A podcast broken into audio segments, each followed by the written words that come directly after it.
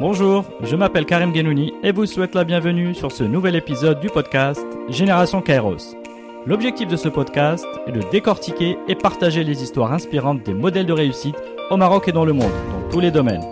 Le Kairos est un concept d'origine grecque qui signifie le moment propice, l'instant T où il faut saisir l'opportunité, avant et trop tôt et après trop tard. Mes invités sont des entrepreneurs ou des leaders dans leur domaine qui ont à force d'efforts su reconnaître et saisir les opportunités au moment décisif.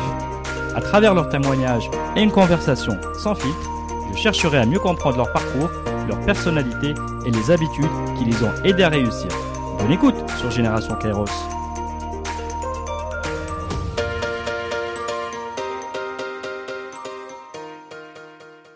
Eh bien, bonjour à tous.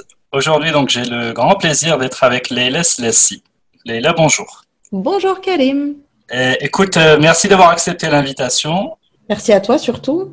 J'ai, euh, grand plaisir. J'ai écouté ton travail avec euh, beaucoup, beaucoup d'admiration et je trouve euh, ton initiative euh, extraordinaire. Bravo pour ça. Eh bien, écoute, ça nous fait, je te remercie du fond du cœur et ça nous fait euh, peut-être un point en commun qui va faciliter un peu cette euh, discussion, conversation confinée à confinée. euh, j'espère d'ailleurs que cette période se passe, euh, passe bien, de manière générale pour toi. Alhamdoulilah, oui, alhamdoulilah, ça va. Eh, alhamdoulilah.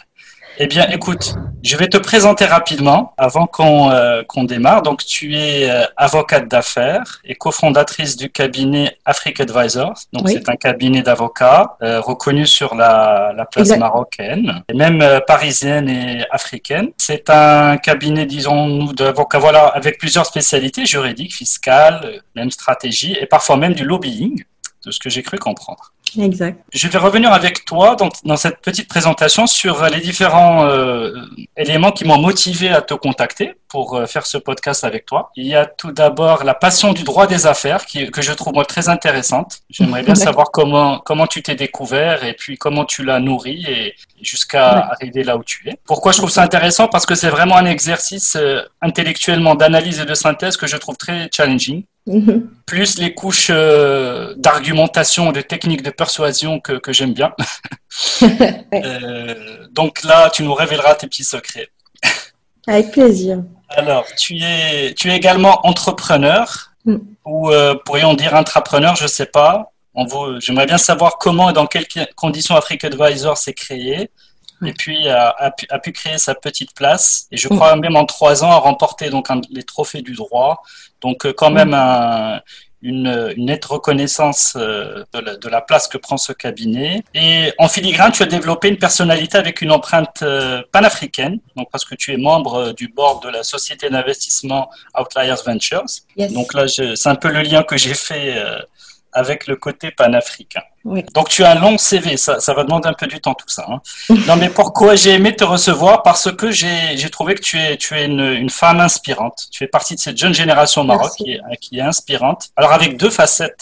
Donc, on a le, le jour, le tailleur, donc, ou, la, ou la toge de l'avocat. Donc, c'est le côté business, oui. euh, parfois sous l'œil des médias et des caméras. Oui. Et un côté un peu plus grunge, jean basket, citoyenne militante, voire politique. Politique parce qu'il y a Tafra qui est aussi en filigrane, je vais y arriver. Et que ouais. tu es prête à, à aller sur le terrain, donc une femme d'action aussi, aller sur le terrain, donc défendre des causes, donc toujours dans l'esprit de l'application de la loi. Donc la loi est un sujet qui, qui, qui te tient à cœur. Contre les violences faites aux femmes euh, avec le collectif Masaktach yes. que, tu as, que tu as créé. Donc, un collectif d'une douzaine de personnes simplement et des actions coup de poing, prise de parole audacieuse pour dénoncer des affaires de, de viol, de meurtre ou de harcèlement de rue. Donc, ça, c'est une occupation, je dirais, du terrain par l'action et tu as une occupation du terrain aussi intellectuelle avec le think tank Tafra, donc euh, plutôt, plutôt politique avec une, euh, une promotion de l'état de droit et des, et des valeurs démocratiques au Maroc. Tu as bien fait le travail de recherche. Écoute, euh, on se, on se débrouille euh, avec les moyens du bord. Mais je, voilà, j'ai essayé un petit peu de te présenter en quelques mots et je te laisse maintenant la parole, chère Leïla, si tu peux, voilà, te présenter. Merci beaucoup, Karim. Oui, donc je, je m'appelle Leïla Slassi, j'ai trente-six ans. Euh, je suis euh, aujourd'hui, euh, je dirige le, le cabinet euh, Africa Advisors, qui est un cabinet euh, tout jeune euh, que j'ai créé il y a, il y a moins de cinq ans et qui euh, aujourd'hui compte euh, une douzaine de, de collaborateurs euh, euh, et qui euh, produit du conseil en droit des affaires, en fiscalité. Euh, on fait du lobbying également, euh, notamment grâce à, à, à mon associé Talal Briti. Et euh, nous faisons euh, aussi, depuis cette année, nous avons euh, accueilli un, un ami qui, que j'ai eu le plaisir de rencontrer dans le cadre d'un dossier pour développer également euh, un conseil financier qui est, euh, disons, étroitement lié à nos missions euh, de conseil juridique. En fait, la, la philosophie du cabinet, euh, c'est d'être un, un one-stop shop, comme on dit, mmh. c'est-à-dire essayer de couvrir euh, les besoins de nos clients euh, qui sont très souvent transverses. Contrairement à d'autres places, euh, à d'autres places euh, dans le monde, le Maroc est un pays où, euh, disons que le, le conseil juridique est très rarement euh, et malheureusement euh, très rarement entre les mains de euh, directeurs juridiques dans les grandes structures. Rares sont les structures qui ont des directeurs juridiques euh, et souvent. Donc, euh, nos interlocuteurs sont des directeurs généraux ou des D A F qui ont des questions qui vont au-delà et qui ont des besoins qui vont au-delà du droit. Et je pense que c'est très important de pouvoir couvrir euh, et de pouvoir comprendre leurs problématiques de manière, euh, de manière transverse euh, pour euh, complètement répondre à leurs besoins. Donc, c'est ce qu'on essaye de faire en, en, nous, en nous ouvrant. Donc, on est... Euh, On n'est pas des spécialistes, on est d'excellents généralistes et, euh, et on, a, on aime bien affirmer cette identité, euh, cette identité de généraliste. Et on sait très bien creuser des questions assez pointues, mais on aime bien prendre de la hauteur sur les, sur les problématiques et les analyser euh, sous plusieurs angles. Donc ça, c'est pour, euh, pour le cabinet, une grande fierté. Alors, c'est, c'est à la fois un, une aventure entrepreneuriale et euh, je pense qu'elle n'aurait pas pu voir le jour si j'avais pas eu un soutien Euh, vraiment précieux et, et, et vraiment clé euh, du cabinet d'avocats dans lequel j'exerçais à Paris en tant que, euh, qu'avocate, euh, Mayer Brown. En fait, euh, mon parcours est assez euh, basique et classique. J'ai fait mes études de droit euh, à Paris. Alors, avant, alors avant de, d'aller vers les études de droit, si tu permets. Oui. Tu es, tu es née à Rabat, je crois. Yes, je suis née à Rabat. Je suis née à Rabat. Alors, dis-nous, dis-nous juste quelques mots sur, euh, sur, si tu veux bien, sur ton enfance, euh, que faisaient tes ouais. parents. Ouais, j'ai eu une enfance très heureuse. Alhamdoulilah, je pense que j'ai, j'ai, j'ai eu beaucoup de chance. Euh, j'ai des parents qui sont entrepreneurs également, tous les deux. Donc un papa, Allah yarhamou, qui, qui était industriel dans le textile, euh, une maman extraordinaire qui est pharmacienne et biologiste, qui euh, continue d'exercer aujourd'hui. Euh, et puis j'ai grandi dans une maison euh, de femmes. Euh, j'ai trois sœurs, on est quatre filles, pas de frères. Mmh. J'ai grandi dans une maison où nous étions euh, neuf femmes, un homme, mon papa. Neuf femmes, c'était donc mes sœurs, ma mère, euh, une tante extraordinaire qui a qui a qui vivait à la maison, ma grand-mère Allah yarhamha également qui vivait avec nous à la maison. Euh, voilà, un, une, une ambiance très féminine, euh, une, très apaisée, vraiment une enfance une enfance joyeuse et puis euh, beaucoup de liberté, beaucoup de liberté de de nous affirmer. Et sur les quatre sœurs, nous sommes toutes extra- extrêmement ça... différentes. C'est pour, c'est pour ça que sur ton compte Twitter, tu, tu revendiques que tu es féministe depuis mille neuf cent quatre-vingt-cinq, je crois. Depuis, depuis ma naissance, depuis quatre-vingt-quatre. Oui, depuis, euh, oui j'ai, j'ai grandi dans un environnement féminin euh, mm-hmm. où euh, j'avais, j'ai, franchement, j'ai pris conscience de, de cette discrimination à l'égard des femmes dans notre société que, que très, très tard. Parce que elle n'existait pas du tout dans l'environnement dans lequel j'ai grandi. Euh, j'en ai vraiment pris conscience euh, finalement euh, vraiment en intégrant mmh. le monde professionnel, mais mmh. pas du tout, euh, pas du tout avant. Et euh, euh, voilà donc des, des femmes qui m'ont entourée, qui, qui sont toutes extrêmement différentes, libres, euh, ambitieuses et, euh, et créatives, et créatives. Donc je crois que tu fais le lycée Descartes, c'est ça, donc toujours oui. Là-bas. Oui, tout à fait. Et est-ce qu'à ce moment-là, tu as, tu as déjà les les éléments qui se dessinent pour ta future vocation? Oui, je pense que oui, je pense qu'ils ils sont, ils sont apparus très tôt. Euh, en fait, les deux, euh, disons les deux, les deux casquettes. Euh, la casquette euh, d'avocat est, est apparue très tôt puisque j'ai, j'ai toujours, euh, j'ai toujours, euh, je me suis toujours présentée pour être déléguée de classe. J'ai été déléguée de classe euh, quasiment toute, euh, tout mon collège et tout mon lycée. Euh, mmh. J'aimais beaucoup cette, cette idée de euh, Euh, de prendre la défense de, de mes collègues et de mes, de mes camarades, euh, essayer de comprendre euh, leur situation et les défendre au mieux. Ça, c'est quelque chose qui a toujours, euh, qui a toujours fait, part de, enfin, fait partie intégrante de, de, de mon identité. Euh, j'aimais pas les clans, j'aimais pas l'haqra, de manière générale, très tôt. Donc, je me suis très souvent élevée contre, contre ça, même, même très jeune. Et puis, la partie, euh, disons, société civile aussi, puisque j'ai une Qui est, qui est militante euh, et, euh, et très tôt elle m'a intégrée dans des associations, elle m'a fait faire des, des manifs euh, et euh, ah oui, à quel âge? Oh, je sais plus, mes premières manifs c'était euh, j'avais dix ans, j'ai fait euh, la grande manif féministe à l'époque, bon tout le monde s'en souvient, des progressistes à Rabat et des conservateurs à Casa, donc j'avais fait celle-ci, elle m'a vraiment marquée. Euh, on allait également euh, faire des manifs euh, à l'époque c'était pour euh, pour les droits des Palestiniens. Voilà, donc euh, maman me traînait, euh, me traînait avec elle dans, dans, ses, euh, dans ses aventures. Euh, elle était également euh, membre d'une association qui, euh, de, qui essayait de, de lutter contre le cancer et notamment des, des enfants. Euh, et donc, je passais du temps à jouer avec euh, les enfants atteints du cancer, soit à l'hôpital, soit à la Maison de l'Avenir, qui est une maison qui avait été créée par l'association Avenir, pour accueillir les, les, les enfants et leurs parents pendant la durée de leur traitement. Donc ça, tout, toute mon enfance a été euh, voilà, marquée par euh, voilà, à la fois le goût de vouloir défendre les autres et à la fois euh, une application dans, assez, euh, assez directe dans les problématiques euh, de notre société. Très bien. Donc là, tu pars, euh, tu pars pour Paris pour euh, donc entamer tes études de droit. Ouais, à l'époque, à l'époque, c'était assez, euh, c'était assez, euh, disons, innovant comme comme démarche. On était, à enfin, à l'époque, on était en deux mille deux quand j'ai dû faire ce choix. Mmh. Et euh, à l'époque, il n'y avait pas tous ces cabinets d'avocats d'affaires. À l'époque, l'avocat, c'était euh, l'avocat qui exerçait en solo euh, dans son cabinet, euh, qui allait au tribunal, euh, qui plaidait en arabe, euh, voilà. Donc, on était, je pense, à l'époque au lycée Descartes, euh, euh, trois ou quatre, euh, c'est tout. À s'orienter vers des études de droit à la fac. Euh, les autres euh, choisissaient les filières plus classiques euh, d'école de commerce, prépa. Et j'avais beaucoup hésité à l'époque entre faire, euh, essayer de tenter le concours de Sciences Po et, euh, ou intégrer la fac pour faire, euh, pour faire mon droit. Euh, et puis, je me souviens de cette tante qui m'a dit, euh, qui m'a dit, écoute, euh, si... forme-toi d'abord pour avoir un métier et ensuite euh, la politique on verra. Et euh, cette, ce conseil m'a marqué, du coup je me suis dit ok, je vais former pour avoir un métier, mon métier ça va être avocate et puis ensuite euh, la politique on verra. Et euh, voilà, donc c'est comme ça que je me suis inscrite à, à la Sorbonne pour euh, démarrer, euh, démarrer mon cursus euh, et ma formation juridique. Très bien. Donc là, tu...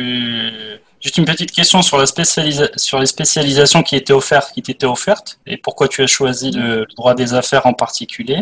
Parce que là, là c'est, euh, c'est une discipline euh, qui, qui s'éloigne un peu de, de ton souci de, de ton, voilà, ton souci de justice et de tes valeurs. C'est plutôt, euh, c'est plutôt euh, capitaliste, non comme, euh... Alors, euh, c'est, une, c'est une excellente question et là, tu touches du doigt à un... Vraiment un dilemme. Euh, initialement, quand je me suis orientée vers les études de droit, c'était pas pour faire du droit des affaires. Je, je voulais faire du droit humanitaire.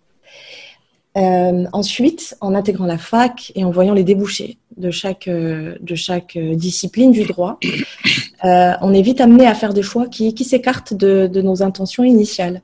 Donc, je voulais faire du, au début du droit humanitaire et je voyais euh, mes aînés euh, qui, qui avaient choisi cette spécialité vraiment galérer à trouver des postes euh, intéressants dans des O N G ou euh, dans des structures euh, qui, qui, euh, qui ont besoin de juristes euh, en, en droit humanitaire.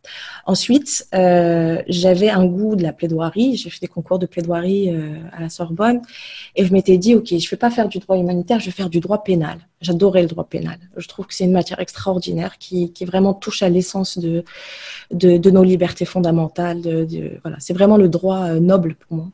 Mmh. Et là encore, je me suis dit, mince, mais moi, je veux rentrer au Maroc, je ne veux, veux pas rester en France. Et euh, je ne me vois pas faire du droit pénal au Maroc. C'est un milieu qui est très rude. Euh, Donc, le aussi... droit pénal, juste pour ouais. comprendre, c'est vraiment les, défendre les, les, grands, les grands, grands criminels. Ouais. C'est des Jacques Vergès et... Oui, c'est des, des films. qui, qui m'ont qui m'ont inspiré. Euh, oui, défendre, bon, criminel, il faut il faut déjà le démontrer, mais oui. euh, voilà, défendre défendre des personnes qui sont euh, qui sont accusées d'avoir commis des délits, des crimes, défendre aussi des victimes. Euh, j'avais pas une, une attirance particulière pour pour pour un côté ou l'autre, mais euh, mais ce qui me ce qui me passionnait dans le droit pénal, c'est que c'est qu'en fait la société donne le pouvoir à une personne qui est un juge de de de mettre complètement euh, un citoyen au banc de la société, euh, en, en l'envoyant en prison ou en le sanctionnant fortement. Et c'est une décision qui est lourde de conséquences. Euh, c'est une décision qui, euh, qui, qui dit beaucoup sur, euh, sur nos valeurs et sur ce qu'on veut. En, enfin, qu'est-ce qu'est le vivre ensemble? Qu'est-ce qui est très grave? euh, euh, La question de la proportionnalité. Que, combien, qu'est-ce que mérite euh, telle action? Et, et, et voilà, c'est vraiment des problématiques qui me... Qui me et ça qui touche à la question des libertés aussi. A, Absolument. C'est liberté de faire ou de ne pas faire aussi, des fois, il y a des, des frontières qui ne sont pas très claires. Exactement. C'est une valeur qui m'est très chère, la liberté. Je trouve que c'est ce qu'on a de plus précieux. Mmh. Voilà, donc euh, passionnée par le droit pénal, j'ai fait, euh, j'ai choisi systématiquement dans mon cursus, dès qu'il y avait des, dès que le droit pénal ou la procédure pénale était en option, je, je prenais cette option. Et puis j'ai renoncé euh, à en faire une spécialité parce que je me suis dit que je n'allais pas être bonne. Euh, sur le terrain au Maroc parce que euh, j'avais pas la maîtrise de la langue arabe que, que, que j'aurais aimé avoir, parce que je ne me voyais pas évoluer sur tout ça euh, dans un environnement judiciaire euh, au Maroc. Je, mmh. Les retours que j'en avais à l'époque euh, me donnaient l'impression d'un environnement extrêmement rude et, euh, et je ne me voyais pas évoluer dans ce, cet environnement-là. En tant que femme, ou si tu avais été un homme, tu aurais pris une, une autre ouais, décision je...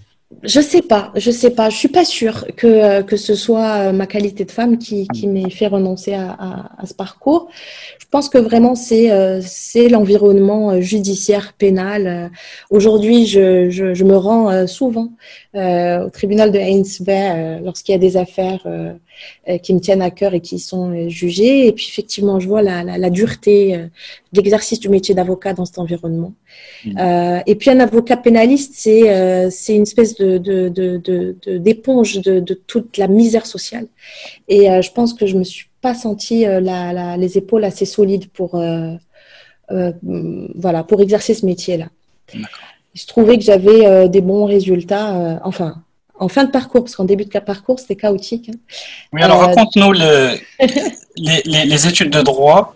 Qu'est-ce que c'est? Parce que l'image que j'en ai, c'est que c'est euh, beaucoup de choses à reprendre. Euh, ouais. euh, Des, ça, des, des bandes d'amphis de milliers de personnes.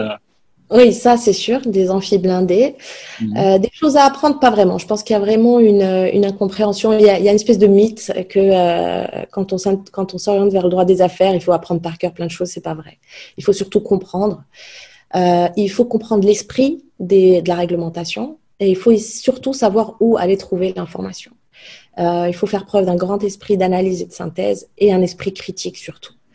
Ça, c'est ce que j'en retiens en tout cas de, de mon cursus. Mm-hmm. Mon cursus a été chaotique au démarrage, mais vraiment, euh, je me suis pris des grosses, des grosses baffes. Euh, et aujourd'hui, ça fait partie de mes échecs préférés. En fait, euh, j'étais plutôt bonne élève, même très bonne élève au lycée. J'avais et puis je faisais partie de ces élèves qui n'avaient pas vraiment besoin de bosser beaucoup pour, pour avoir des résultats. Et du coup, je, je travaillais euh, un minimum, j'assurais euh, plutôt des bonnes notes et je passais surtout beaucoup de temps dans l'associatif, dans, dans le reste. J'aimais beaucoup être entourée et, et, euh, et me lancer dans des, dans des aventures euh, à côté. Mmh. Et puis, c'est avec un peu cet état d'esprit que j'ai démarré mes études de droit. Donc, euh, j'allais à la fac euh, sans grande, euh, sans grande pression. Et, euh, et à côté, je militais dans des associations, je rejoignais des collectifs. Et là, ça n'a pas payé du tout, parce que finalement, les études de droit, ça demande une rigueur, euh, ça demande énormément de travail. Mmh. Et donc, j'ai démarré avec un, un double échec. J'ai redoublé ma première année de droit deux fois. Ah oui? Oui, oui, oui. J'ai redoublé ah oui. ma première année de droit deux fois. Donc, je la rate la première année. Je me dis, bon, il Franchement, l'ego prend un coup parce que j'avais jamais été confrontée à l'échec. Et je me dis, bon, allez, je continue, c'est ça que je veux faire. Et la deuxième, première, deuxième tentative, encore une baffe. Et là, ah ouais, on, se pose, ouais, on se pose une vraie question. Euh, je me rappelle très bien mon père, l'arhamou, qui... et puis ma mère, qui, qui finalement m'avait toujours laissé une très grande liberté. Ils m'ont jamais questionnée sur mes choix. Euh, voilà, j'étais très, très autonome. Et là, qui, qui me prennent entre quatre yeux et qui me disent, bon, ben, est-ce que vraiment tu es faite pour ça? Est-ce que vraiment c'est ce que tu veux faire? Parce que nous, on veut bien continuer à financer tes études, mais, euh, mais là, tu viens de, d'échouer deux ans et euh, réfléchis. Et, est-ce euh, que tu étais, tu étais l'aînée de la fratrie? Non, je suis la troisième. Non. Je D'accord. suis la troisième. Euh, mes grandes sœurs, Wessila, avaient fait ses études euh, au Canada en, en, en école de commerce, puis étaient rentrées pour... Euh, Euh, assurer la, la continuité de l'entreprise, euh, enfin de l'industrie familiale.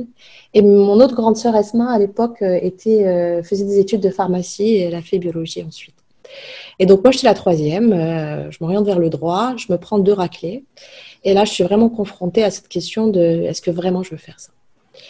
Et puis, euh, j'ai réfléchi long, longtemps et je me suis rendu compte que j'étais entièrement responsable de ces échecs. Et ce qui était magique, c'est qu'en se disant qu'on était entièrement responsable de ces échecs, euh, on prend conscience qu'on peut être aussi tout à fait responsable de sa réussite et qu'en fait, tout dépend que de toi et de ton travail. Ça a été une énorme leçon. Du coup, je prends la décision de refaire encore une troisième première année de droit. En mettant, euh, du coup, je me suis dit, bon là, tu as un démarrage chaotique dans ce métier, tu as un démarrage chaotique dans cette vocation. Maintenant, il faut corriger tout ça et il faut donner à fond. Donc, à partir de là, je, je reprends une troisième première année très, très studieuse et je décide de faire euh, des stages tous les étés. Je, donc, je rentrais plus en été. Je, mmh. De faire des concours de plaidoirie, de m'investir dans des associations en lien avec le droit et vraiment d'intégrer complètement euh, l'écosystème euh, juridique euh, parisien. Donc, ah. donc, si je comprends bien, les deux premières années, c'est que tu ne travaillais pas assez, c'est ça ? Je travaillais pas assez parce que parce que j'avais cette habitude de parce que tu de... avais la voilà la facilité euh, ouais cette espèce de facilité et, mais voilà parfois ça ça paye pas et avec les études de droit c'était pas du tout la bonne approche. D'accord. Et puis surtout j'étais euh, j'étais fascinée parce qu'à la Sorbonne on se retrouve avec des étudiants qui viennent de partout partout dans le monde, mmh. des des, euh, des Brésiliens, des, des Américains, des Espagnols. Enfin, c'était, il y avait un, il y avait une, euh, il y avait une diversité extraordinaire. Et donc, je passais beaucoup de temps euh, à, avec euh, avec mes camarades de, de de partout ailleurs. J'avais cette curiosité, mais mais voilà. Donc, il fallait D'accord. il fallait arrêter tout ça et, et plutôt me concentrer sur euh, sur ce pourquoi j'étais là. Ok. Et c'est, dans cet univers-là, est-ce que c'était entre guillemets normal de de redoubler deux fois ou euh... Non, c'était pas normal. En fait, redoubler une fois, c'était c'était assez classique. C'est vrai que D'accord. la première année de droit était connue pour être pour être difficile. Mmh. Mais en général, quand tu la, quand tu t'es pris une tôle une fois, euh, la, la, l'année d'après, tu y arrives. Et, et, euh, et moi, dans mon cas, euh, c'était pas le cas. Et je me rappelle très bien de ce, de ce grand professeur de droit des obligations euh, qui, dans son amphi, avouait aussi à, à, à, aux étudiants qu'il avait également fait trois fois sa première année. Alors, quand on le voyait comme ça, euh, professeur, euh, ouais. surtout euh, à l'université, il y avait un aura extraordinaire autour des professeurs. Je me disais, voilà, si lui aussi a, a eu le même bug au démarrage, c'est qu'au final, c'est rattrapable. Donc, c'était un bon exemple pour moi. Et, et je trouve ça super important de dire quand on échoue parce que, euh, parce que ça permet aussi de, de, d'encourager ceux qui euh, rencontrent ce genre de difficultés à persévérer quand on sait ah, que c'est ça. Tout à fait. Tout à fait, c'est une belle leçon. Ben, merci de l'avoir partagé. Oui, avec plaisir. Et euh, donc, ouais, ok, donc, tu, donc là, tu... tu... repasses cette première année, donc après euh, ça se passe plutôt euh, tu reprends une trajectoire on va dire correcte. Ouais, après non, après ça ça roule vraiment quoi. Je je je je fais une très belle première année. Je j'enchaîne les concours de plaidoirie, j'ai j'ai j'ai gagné le concours de l'I S de plaidoirie à à la Sorbonne, je suis arrivée en finale au niveau national. Alors un mot sur ce concours. C'est un cas c'est un cas virtuel on, on Ouais. de souvenirs, ouais. c'est ça? Alors, pas que un, parce que c'était un rendez-vous, euh, on en a eu, euh, je pense, huit par, euh, par tournoi, euh, plus après au niveau national encore. Euh, alors, c'était chaque semaine, on avait un cas le lundi qu'on devait plaider le samedi matin. Donc, on vous donnait une affaire, euh, on décrivait des faits, et puis vous deviez être soit en, en défense, soit en demande.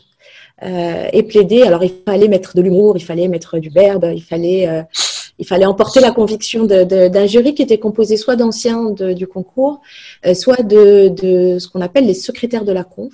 Secrétaires de la conférence, ce sont douze avocats qui également passent un concours de plaidoirie euh, du barreau de Paris et qui euh, sont investis d'une mission de représentation du barreau. Donc, c'est, c'est vraiment un peu, pour moi, c'était un, un modèle, euh, c'était des modèles de, de, dans la profession. Mmh. Et donc, c'est eux qui, qui nous jugeaient. Et, et voilà, c'est comme ça que j'ai euh, du coup remporté, euh, gagné à la Sorbonne en première année. Et ensuite, euh, les, les finalistes euh, représentaient leur université au niveau national. Donc là, on était reparti encore pour un round euh, au niveau national où on devait euh, s'attaquer aux autres universités. Puis j'étais arrivée en finale. J'ai perdu en finale. Mais eh c'était une grande fierté. Ouais. Bravo. Et donc, tu es... la Sorbonne, c'est combien d'élèves alors, juste pour avoir une idée? C'était des amphis de cinq cents euh, en première année, oui, à peu près cinq cents. On était à la okay, fois donc, euh... dans les grandes matières. Après, il y avait voilà, des matières où... Euh, Euh, qui, qui, qui générait moins de monde, mais oui, okay, c'était donc des, c'est déjà, c'est déjà donc déjà pour euh, arriver à être première, c'est déjà, euh, déjà ah non non euh, ça c'était la, la taille de l'amphi, non pardon cinq cents c'était euh, parce que le, le concours c'était euh, c'était sur la base du volontariat, donc oui on n'était pas cinq cents à participer au concours. Ah ok, d'accord. Non, ça c'est là, je parlais de je parlais de la taille de l'amphi, mais au concours euh, je sais plus trop combien s'inscrivait, mais ça ça ça attirait pas mal de monde. Ouais, ça attirait du beau monde, donc euh, ah, il fallait, ouais, euh, il fallait s'en sortir. Ah, Très ouais. bien. Ok, donc après donc les stages, donc là tu sais déjà, tu as déjà choisi le, le monde des affaires comme terrain de jeu. En fait, euh, j'ai pris, j'ai eu un excellent professeur de droit fiscal, mais vraiment hein, quelqu'un qui m'a beaucoup inspirée. Et, euh, et du coup, j'ai pris un goût, vraiment goût au droit fiscal euh, parce que ça touche quelque part à voilà l'impôt, ça revient à Euh, ça revient à... Il y a une notion de, de, de public, en fait, d'intérêt, d'intérêt public, collecter l'impôt. Et donc, le, mes cours de finances publiques et mes cours de, de fiscalité, c'est des cours que j'ai vraiment adorés. Et donc, ouais. assez naturellement, euh, je me suis dit, ben, je vais en faire euh, ma spécialité. Euh, et c'est comme ça que euh, j'ai postulé pour intégrer... Euh, un excellent master à, à Dauphine, en euh, fiscalité de l'entreprise, et j'ai eu la grande chance d'être, d'être retenue. Et... Mais là, dans le, dans, le, dans le droit fiscal, il y a bien, j'imagine que tu, il y a l'apprentissage des techniques d'analyse financière et fiscale et les techniques de droit. Donc, il y a vraiment les deux. Exactement, exactement. C'est ça qui est passionnant, c'est que euh, on ne s'enferme pas dans du pur juridisme. On est, euh, on a, on, on fait de l'économie, on, on, on touche euh, à la matière financière et, et à la fois, euh, ben la. la La, la loi de finances, c'est une loi. La, la, la doctrine administrative qui, qui, qui définit la manière dont doit être interprétée telle ou telle disposition fiscale, ben c'est un raisonnement juridique. Et, et c'est ça que j'ai trouvé passionnant avec la fiscalité, c'est que tu es vraiment, euh, tu es vraiment à, à l'intersection entre l'économie, euh, la finance et le droit. Et c'est le droit. Il faut, faut vraiment avoir une compréhension de, de ces trois disciplines. Très bien, ben excellent. Et donc là, euh, donc c'est comme, ça, comme cela que ta spécialisation un petit peu s'opère. Donc c'est à Dauphine, c'est ça? Oui, c'était à Dauphine. C'était à Dauphine. En parallèle, j'avais tenté le concours d'avocat. Donc, euh, comme, euh, comme j'avais pris du retard à, au démarrage, ben j'ai, j'ai tenté le concours euh, du barreau de, dès la maîtrise. En général, on le tente un peu plus tard après le master un, à master deux, pardon. Mais là, je me suis dit, bon, j'ai, j'ai perdu deux ans. Je vais essayer d'en gagner un. Donc, euh, et puis, j'ai, voilà, j'ai réussi le concours du premier coup euh, en maîtrise. Et du coup, j'ai fait l'école d'avocat en parallèle de mon euh, Master deux euh, à Dauphine en fiscalité. D'accord. Donc là, c'est, j'imagine, des années chargées de travail. Euh, assez oui, oui, c'était, c'était énormément de travail. Là, pour le coup, euh, c'était des, des nuits blanches. C'était des, des heures à la bibliothèque. Euh, c'était le soin du détail. On avait, je me souviens, je passais près de quinze heures à préparer des séances de T D d'une heure et demie. Euh, pour euh, vraiment ne manquer, ne rien manquer du tout. Non, là, j'étais vraiment studieuse. J'ai, j'ai appris la leçon. Bien, bah, alors, et euh, alors donc après, je, donc tu rejoins, je crois, Mayer Brown. Oui. En sortie de tout ça, on va dire. Ouais. Exact. Là, j'ai encore beaucoup de chance parce que euh, je, je, je prête serment euh, en, en tout début deux mille onze. Je, ré, je réussis l'examen de sortie du, de, de l'école d'avocat en, en deux mille dix. Et là, on est vraiment juste en sortie de crise financière qui avait lieu en deux mille huit et qui avait gelé complètement les embauches dans les cabinets d'affaires. Les places étaient très chères. Euh, ça recrutait très peu, mais ça commençait à re-recruter. Et là, euh, vraiment une, une chance extraordinaire de rejoindre ce cabinet qui est Mayer Brown, euh, où, où j'ai été recrutée au sein du département de droit fiscal, qui mm-hmm. était dirigé, et qui est toujours dirigé par euh, Laurent Bourret, qui est, qui est une figure, euh, qui est une figure de, de la fiscalité parisienne. Euh... Alors, sans vouloir te jeter des fleurs, je ne sais pas s'il y a beaucoup de, comment dire, de, j'imagine que c'est très… Euh... Et, enfin, pour rentrer dans ce type de, de cabinets internationaux, c'est très exigeant. Euh, il ouais. n'y a, a pas beaucoup de, de Marocains ou de, peut-être d'étrangers ouais. même sur la place parisienne qui rejoignent ce type de cabinet. Alors oui, c'est extrêmement exigeant. Les places sont, sont très très chères dans les, les grands cabinets euh, américains ou, ou anglais. Euh, il y a un, allez, un ou, ou maximum deux recrutements par département par an et très peu de ah, recrutements. Ouais. Et donc, euh, et les, les, les candidatures sont évidemment très nombreuses. Euh, donc oui, j'ai eu cette chance. Qu'est-ce qui a fait la différence ? euh, Pour Mayer Brown, je pense que il, il recherchait, euh, il recherchait surtout une, une personnalité, euh, un état d'esprit. Euh, je pense que au cours de mes entretiens, ce qui a fait la différence, c'était, euh, c'était aussi ce que je j'avais pu faire à côté de mes études et, euh, et puis voilà, les valeurs qui me tenaient à cœur. Parce que j'ai rejoint une équipe qui, qui, euh, qui se démarquait pas mal dans la place. Euh, c'est, Mayer Brown, c'est un cabinet où il fait bon vivre. C'est un cabinet euh, avec beaucoup de bienveillance, un esprit assez familial finalement. C'est un gros cabinet américain, mais avec une… C'est un cabinet, c'est devenu un cabinet américain, mais dans son histoire, c'était un cabinet… Euh, euh, c'était un, un Un, un, un petit cabinet parisien qui a grandi, grandi, euh, qui était le correspondant de, de Mayer Brown en, en France et puis qui est devenu Mayer Brown plus tard. Mais c'est Mayer Brown a gardé ce, a gardé cet A D N de cabinet extrêmement bienveillant où on cherchait, euh, voilà, on cherchait pas des requins, euh, ils cherchaient pas des requins, ils cherchaient, euh, ils cherchaient des personnes euh, qui allaient euh, rejoindre un état d'esprit. Et je pense que ça, c'est ça qui a qui a dû faire la différence. Mais euh, mais il y a, y a beaucoup de Marocains. Euh, enfin, il y en a de plus en plus. Dans ma génération, on n'avait pas tellement. Mais là, euh, beaucoup sont, sont les jeunes qui s'orientent vers cette spécialité. Mmh. Euh, et à l'époque, en deux mille sept ou deux mille huit, j'avais créé avec euh, avec deux amis, euh, Haïkal Hajaji et Amin Benis, qui étaient également avocats dans des cabinets euh, anglo-saxons à Paris, l'association A J A M, qui était l'association des juristes d'affaires marocains, où on essayait justement de réunir tous ces Marocains qui avaient fait le même, même choix. Et euh, aujourd'hui, c'est une, une association qui existe toujours, euh, qui, qui continue de, de, d'être euh, bien animée et qui euh, crée euh, un peu de lien entre cette, tous les Marocains qui, ont, qui sont orientés vers cette voie. Très bien. bien donc, le, le Maroc est toujours, est toujours en arrière-plan dans, dans toute ton histoire. Avant de, d'arriver à ton retour au, euh, au Maroc, j'aimerais bien juste m'attarder sur les… Tu passes quatre ou cinq ans Euh, donc euh, dans ouais. le cabinet chez Mayer Brown. Qu'est-ce que tu as sur le plan professionnel, si tu peux nous citer un peu les trois éléments clés que tu as, voilà, que tu as retenus? Alors, je, je rejoins une équipe euh, vraiment originale parce qu'on faisait de la structuration fiscale d'opérations de L B O principalement.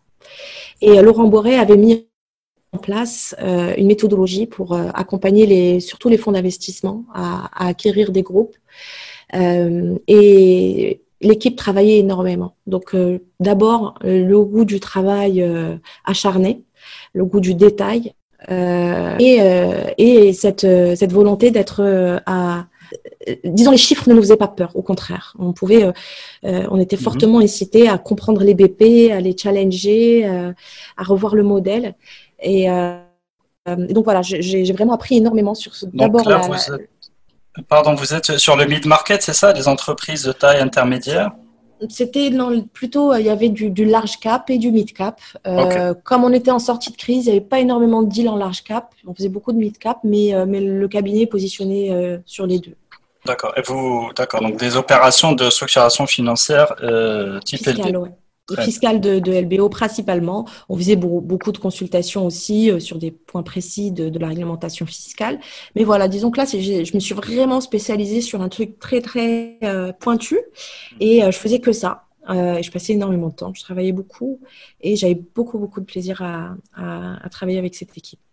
Très bien. Alors, donc, le, le, l'histoire de, la, de ton arrivée, de ton retour au Maroc, comment, comment est, c'est, quoi son, ah. c'est quoi le déclencheur? Alors, le déclencheur, c'est le décès de mon père, évidemment. En deux mille treize, euh, je perds mon papa. Euh, qui, qui est parti euh, très très vite, maladie foudroyante. On a, j'ai à peine eu le temps de, de me rendre compte qu'il était malade, qu'il était déjà plus là.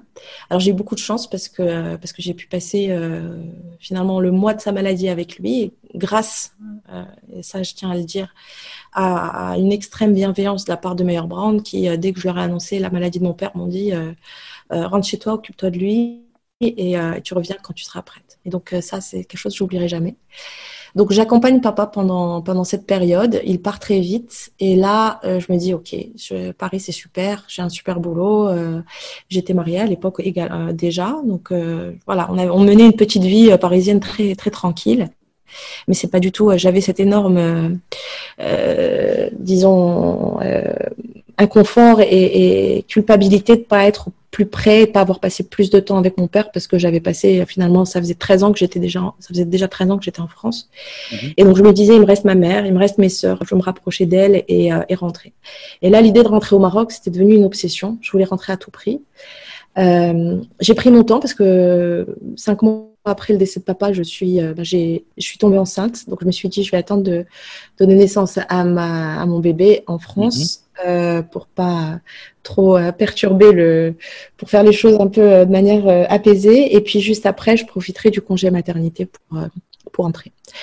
Et euh, donc, c'est ce que j'ai fait. J'ai, euh, je continue à travailler. Euh, je, et et je, en même temps, pendant...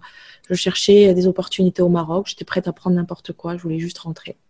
J'avais, euh, j'ai passé des entretiens dans des cabinets, des beaux cabinets de la place, avec d'excellents confrères, également dans des grandes entreprises. J'avais euh, des pistes, des, des, des offres. Et puis, euh, j'ai donné naissance à ma fille. Je suis allée la, la présenter euh, dans sa poussette à mes collègues chez Mayer Brown. Mmh. Et euh, je suis rentrée dans le bureau de Laurent Bourret pour lui dire que j'avais pris la décision de rentrer. Et que, euh, et que je n'allais pas revenir après mon congé maternité. Et là, il me dit, mais tu vas faire quoi?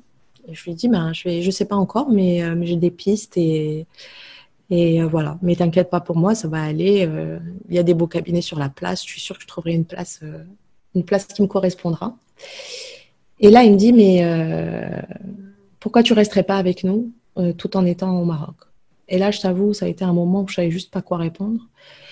Euh, il m'a dit, euh, bah écoute, on peut développer ensemble. Euh, le, le Mayer Brown n'est pas présent en Afrique. Euh, si, si on t'a toi au Maroc, on peut euh, s'arranger pour que tu continues à travailler avec notre équipe à distance. Et en même temps, tu, tu essayes de voir s'il y a des opportunités pour le cabinet euh, là-bas.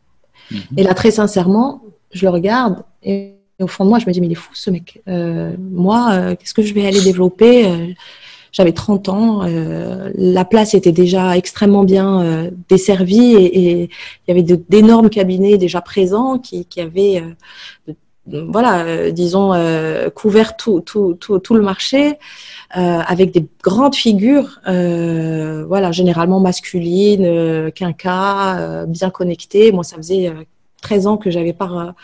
Euh, j'étais pas rentrée au Maroc, euh, disons, de manière hors, hors vacances. J'avais pas de réseau. J'avais, je viens pas d'une famille de juristes, donc j'avais pas non plus euh, cette culture-là. Mmh. Et je me suis dit, mais, euh, mais il est fou. Enfin, il est fou de me, de me lancer, de me, de me proposer ça. Donc je lui dis sincèrement, je lui dis, écoute Laurent, franchement, euh, moi je, je suis pas sûre que, que je suis la meilleure personne pour euh, pour faire ça. Et il m'a dit, écoute, ben, on essaye. Euh, on part sur, euh, on part sur une durée. Euh, courte et puis on voit ce que ça donne, ça marche, ça marche, ça marche pas, ben tu, tu repars sur tes plans initiaux. Et effectivement, il avait pas tort, je me suis dit bon, j'ai rien à perdre. En vrai, ouais. C'était vraiment un moment où euh, on parle de Kairos, euh, je pense que ça a été un grand moment ouais. où euh, voilà, cette opportunité, elle se présente à un moment absolument inattendu, j'avais pas du tout euh, comme ambition de, de, d'entreprendre. Et puis je me suis dit ben écoute, euh, rien à perdre, il me fait confiance, il a probablement tort. mais, euh, mais je vais essayer d'être à la, à la hauteur de cette confiance qui m'est portée et de faire de mon mieux. Et donc, c'est comme ça que euh, je prends mon bébé, je fais mes bagages, je rentre euh, à Casa. Et tout de suite, euh, le jour où j'atterris, euh, c'était le deux juin deux mille quatorze, le jour où j'atterris, il y avait en fait euh, déjà, j'avais dû, euh, euh, j'avais dû avancer mon, mon retour parce qu'il y avait un associé de, de Mayer Brown, euh, Toby Moffett, qui est lobbyiste en fait, qui venait de Washington et qui avait des réunions prévues à Casa. Euh, et qui, lui, euh, depuis seize ans, euh, accompagnait le Royaume du Maroc dans ses travaux de lobbying euh, à Washington. Donc, il était à Casa et il venait de rejoindre Mayer Brown à l'époque. Donc, Laurent me dit, écoute, Toby est là-bas, euh, rentre plus tôt, comme ça, tu, tu le vois, tu fais les réunions avec lui. Et euh, lui, sa mission, c'est de développer euh, la présence du cabinet en Afrique et les, et les connexions. Et donc, comme ça, t'es, t'es tout de suite dans le bain. Et donc, le jour où j'atterris, j'atterris, je pose mes bagages, je confie mon bébé à ma mère et je vais à une première réunion où je rencontre euh, Talal Briti, qui est devenu mon associé après euh, et qui lui était un, travaillait avec Toby Moffett à Washington en tant que lobbyiste et qui était au Maroc déjà depuis un petit moment, depuis euh, un an et demi, il me semble. Mm-hmm. Euh, voilà, donc on se rencontre autour de Toby euh, qui nous, qui nous réunit, on, on fait euh, une réunion, puis on prend un peu le temps de discuter de cette aventure. Moi, j'étais dans le full puits total, mais je me suis dit, on va se laisser porter, on va voir où ça va mener. Donc l'idée, c'était, dans cette première rencontre avec Talal, c'était de, voilà, de lancer la structure… Euh, non, c'est venu euh, plus tard.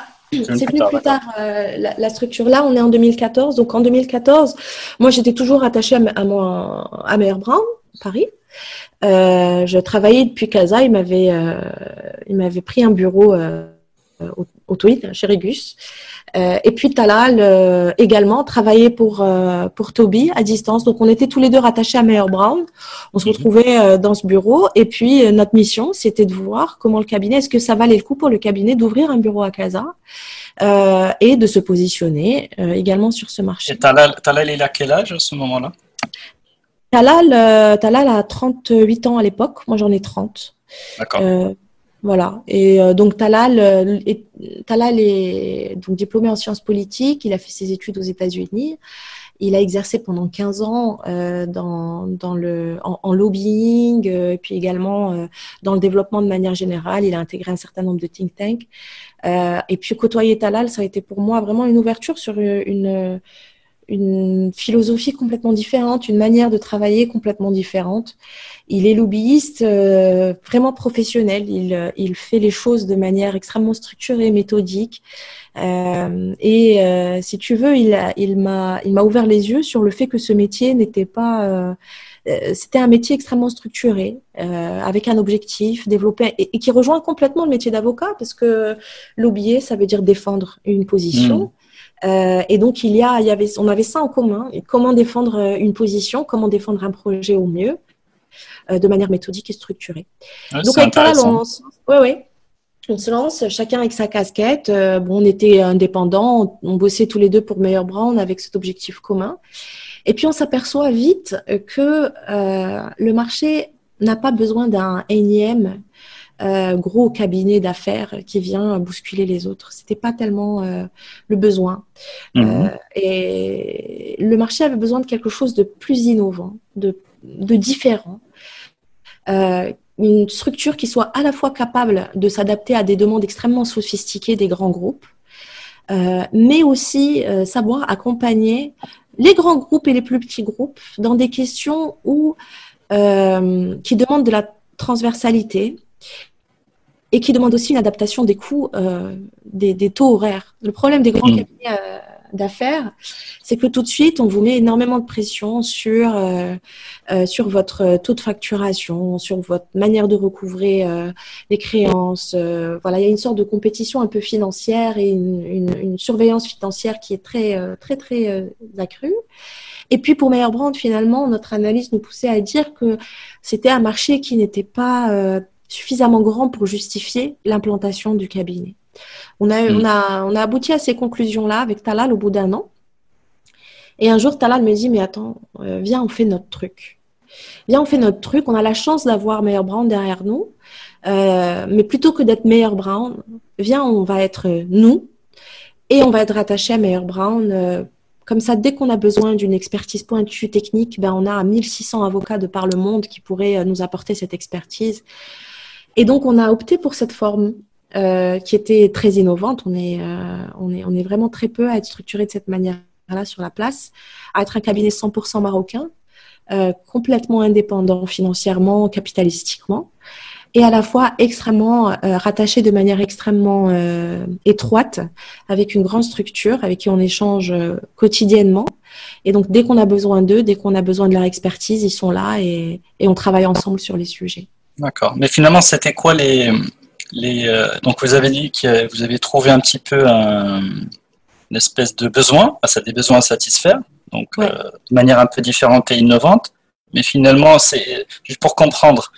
Le, votre levier principal, ça a été de faire des tarifs plus bas, non. Euh, ou de, ou de, voilà, ou de, ou d'être plus à l'écoute. Et c'est surtout ça, c'est prendre le temps d'être à l'écoute. Voilà.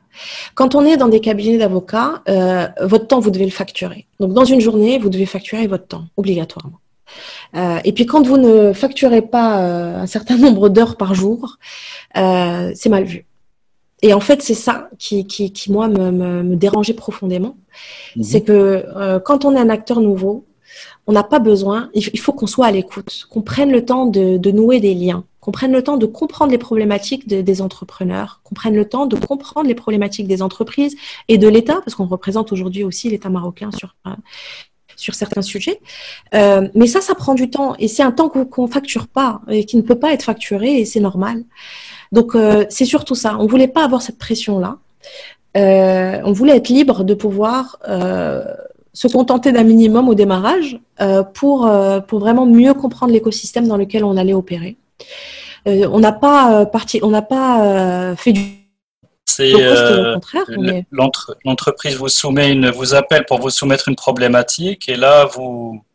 Tu sais, oui. On s'est aperçu d'une chose, c'est que souvent les entreprises ne sont même pas conscientes de leurs problématiques. C'est-à-dire formuler un besoin pour oui. pouvoir avoir, appeler un conseiller en disant voilà, j'ai telle problématique, euh, je sais que tu peux m'aider et on part sur une mission. Euh, ça arrive, mais en, en, en général, euh, c'est en discutant avec, euh, avec les, les, les acteurs que tu, toi, tu vas leur ouvrir les yeux sur des choses qu'ils peuvent faire, des restructurations qu'ils peuvent opérer, des, des changements qu'ils peuvent opérer, euh, des, des contentieux qu'ils peuvent introduire. Euh, voilà, donc il faut prendre ce temps. Il faut prendre ce temps, il est précieux.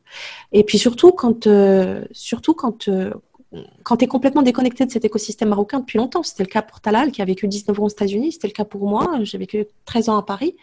Et donc on voulait, c'était un temps qui était précieux et on a aujourd'hui développé des relations aussi bien avec euh, des acteurs publics que euh, des acteurs privés, que des jeunes entrepreneurs, des startups ou des associations parce qu'on fait beaucoup de pro bono. Euh, mais on a réussi à les développer parce qu'on s'est donné le temps de le faire et euh, sans aucune pression euh, en termes de facturation. D'accord. Justement, par quels moyens vous arriviez à… Vous avez le temps, mais par quel… Est-ce que c'était des réunions? Est-ce que c'était des déjeuners? Est-ce que c'était des… Oh, c'était un peu de tout ça. C'était euh, participation à des conférences. Euh, c'était euh, parfois des initiatives où on a… On, voilà, des, des, des initiatives où… Euh, des déjeuners, des euh, oui, ça prend des formes très variées. Mais euh, mais l'idée, c'est de vraiment, euh, disons, euh, euh, laisser ses racines pousser dans dans ce terrain qui était un peu nouveau pour nous, qui est la place casablancaise, et puis surtout euh, développer des liens sur le continent. Et ça, on a pris beaucoup de plaisir avec Talal à voyager un peu partout en Afrique. Euh, à la rencontre de confrères, à la rencontre de cabinets qui, qui nous ressemblent et avec lesquels on a développé des partenariats qui nous permettent aujourd'hui de, de, d'assister nos clients sur, euh, sur le continent. Très bien, donc vous avez commencé à deux. Mm-hmm. Euh, aujourd'hui, vous êtes une douzaine. Ouais, alors un petit peu, si tu, si tu pouvais un peu nous résumer les, en trois ans les grandes étapes de développement du cabinet. Alors, au final, quand on dit, euh, qu enfin, quand on, est, on était douze et on est, on était deux et on est douze aujourd'hui, euh, pour, pour un cabinet de conseil, c'est, c'est, c'est assez rapide. Mais en vrai, j'ai l'impression qu'on a pris notre temps. Mmh. On a fait des recrutements euh, systématiquement en, en, en, en appelant toute l'équipe à se prononcer. Euh, donc, on n'est pas du tout les seuls à prendre la décision. On a un fonctionnement qui est extrêmement horizontal, pas du tout dans un fonctionnement vertical. Euh, on se considère, enfin, euh, toute l'équipe, on est une famille.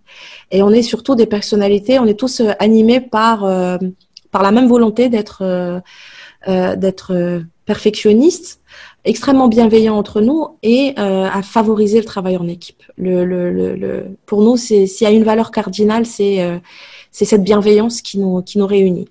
Donc, on a fait des recrutements systématiquement en triant les C V. Et une fois que les, les profils étaient intéressants, ce qui faisait vraiment la différence, c'était l'état d'esprit.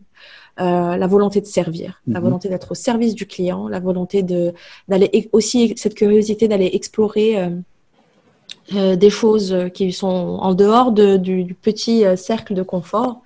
Et, euh, et puis, on a eu la chance d'être rejoint par, euh, par des personnes extraordinaires qui aujourd'hui composent le cabinet. Donc, petit à petit, on a construit cette équipe euh, systématiquement en appelant euh, tous les collaborateurs à se prononcer sur les recrutements, même des recrutements de stagiaires. Euh, euh, donc, euh, voilà, les premiers collaborateurs, on a recruté notre office manager. Puis, puis euh, voilà, petit à petit, euh, on a recruté des personnes un peu plus seniors. Et, euh, et aujourd'hui, on a la chance d'avoir une équipe qui est... Euh, qui est extrêmement solide et extrêmement soudée. D'ailleurs, je, je, j'en profite pour, euh, pour passer le bonjour à tout le monde. Exact, on ne doit pas ce bonjour. Donc là, tu, donc j'imagine dans cette période-là, tu, reco- tu installes ces bonnes pratiques, cet état d'esprit, vous vous reconnectez donc, avec ton associé au Maroc, donc vous, vous développez ouais. le cabinet. Et là, est-ce ouais. qu'il y a... Est-ce que est venu le temps, donc maintenant que tu te réappropriais... Euh, Ton, euh, on va dire, euh, tout, le, tout le pays et puis, et puis ta place au sein du pays. C'est là mmh. où le côté militant, euh, militante est revenu ? En fait, il était là dès le premier jour. Euh, ça a toujours été, euh, euh, comme tu dis, euh, tailleur le jour et, et basket euh, le week-end et le soir. Et, et en fait, il était là dès le premier jour. En fait, en, dès deux mille, je suis arrivée en deux mille quatorze. Africa Advisors est né en deux mille quinze. Et dès deux mille quinze, euh, je me suis investie dans la campagne de Nabila Mounib à l'époque euh, pour donner un coup de main. Euh, à, à l'équipe qui se présentait aux législatives, déjà au municipal et puis aux législatives en deux mille seize. Euh, et, et en mais fait, ça, tu prends des ouais. risques en faisant ça. Enfin, excuse-moi, mais tu es, tu es jeune, jeune, voire oui, jeune associé dans un cabinet. Tu es responsable du développement et tu prends des risques. Ben en fait, ça dépend comment tu le, tu le vois. Pour moi, c'est pas des risques. Pour moi, c'est juste, je, je suis à l'écoute de, de ce qui me passionne et, euh, et je me pose pas de questions, je fonce. Mmh. Euh, c'est, c'est, tu prends des risques quand tu as quelque chose, quelqu'un à qui tu dois répondre. Quelqu'un qui va te dire non, tu fais pas ça, si tu dois faire ça. Non, et qui va... tu, oui, mais tu, tu vois bien que tu pourrais perdre une affaire, une opportunité en t'exposant oui. comme cela. Oui, mais euh, tu sais, je suis pas là pour prendre n'importe quelle affaire non plus. Je, okay. En faisant ça, tu, tu, en fait, En, en, en affirmant tes, tes valeurs, en affirmant tes convictions, mais tu appelles à toi des gens qui ont les mêmes. Euh, et puis tu es surtout, tu éloignes de toi les gens qui ne les partagent pas. Et c'est tant mieux. Moi, je suis pas là pour pour prendre n'importe quoi ou pour accompagner n'importe qui. Euh, je tiens à ce que euh, les vingt-quatre heures de ma journée soient soient consacrées à des choses qui me tiennent à cœur et qui euh, qui font sens. Et aussi, j'aime bien faire en sorte que euh, mon équipe travaille sur des sujets euh, dans lesquels ils vont, ils vont s'épanouir. Donc, euh, c'est pas, c'est pas des risques, c'est, euh, c'est une manière d'affirmer une, une identité et qui appelle à nous euh, des gens qui nous ressemblent et qui éloignent de nous des gens qui ne nous ressemblent pas. Très bien. Donc, alors, donc, euh, donc déjà, c'est euh, donc en deux mille quinze, ça commence avec ouais. Nabila Mounib.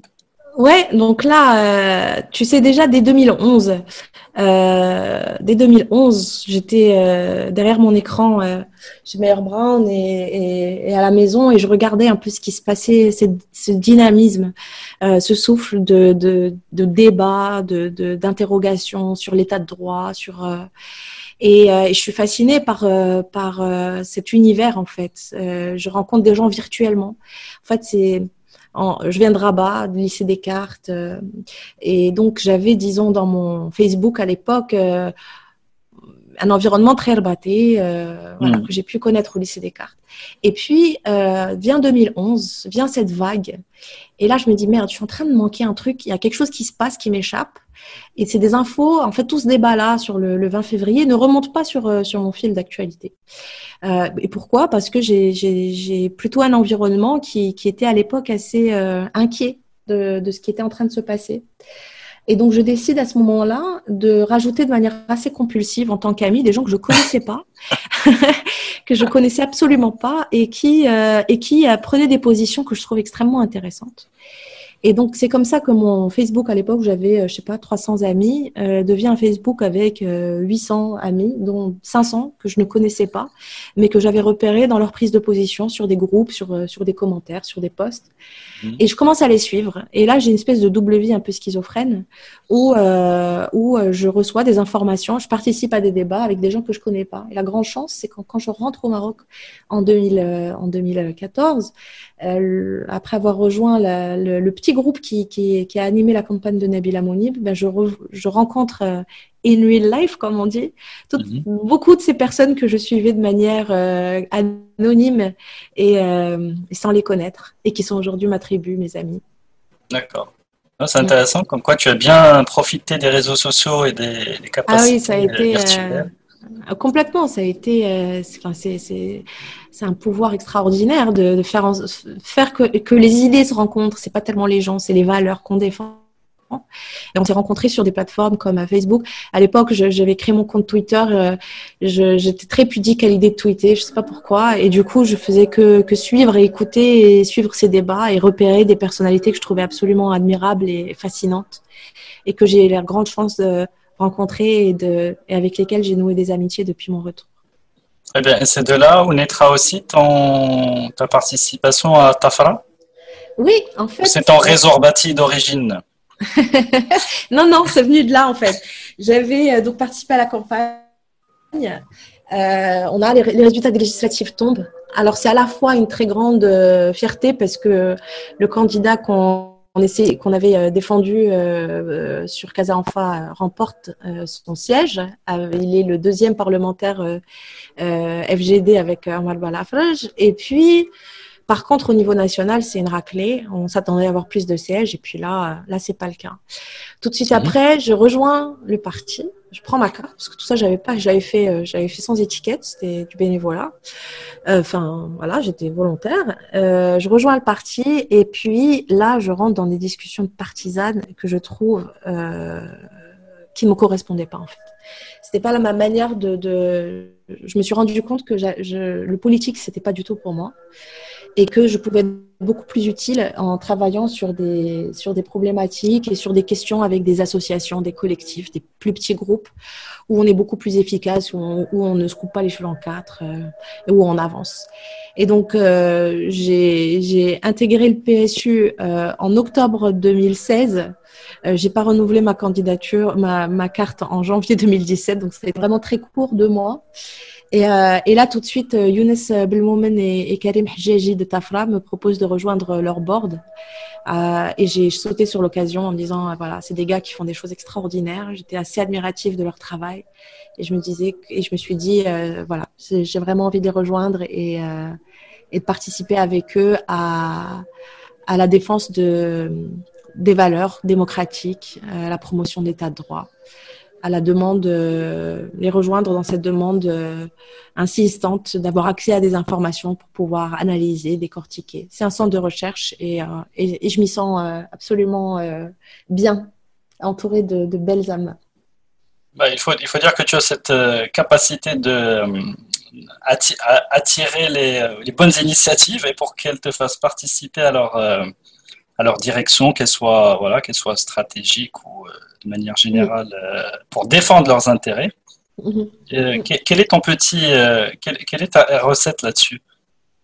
Il n'y a pas de recette, en fait. Je, je suis juste vraiment à l'écoute de, de, de ma sincérité. Je, je, j'aime pas les, j'aime pas les masques. J'aime pas quand on joue un rôle. J'aime beaucoup, j'ai beaucoup de respect pour l'authenticité, pour, pour la sincérité. Et je pense que quand on est vraiment à l'écoute de ce qui nous anime, euh, qu'on ne cherche pas particulièrement à, à plaire euh, mmh. et qu'on, qu'on se laisse porter par, euh, par des choses qui vraiment au fond de nous-mêmes euh, nous font vibrer, eh bien il y a un karma qui, qui s'opère et, et euh, on attire à nous des initiatives qui nous ressemblent. C'est vraiment ça. Pour moi, c'est, c'est vraiment une quête de, de sincérité, d'authenticité et, euh, et, et la volonté surtout de, d'être utile et de servir. Alors, ça me, ça me fait une bonne transition, parce que c'est vrai que tu es quelqu'un, ma, ma, ma British Skti.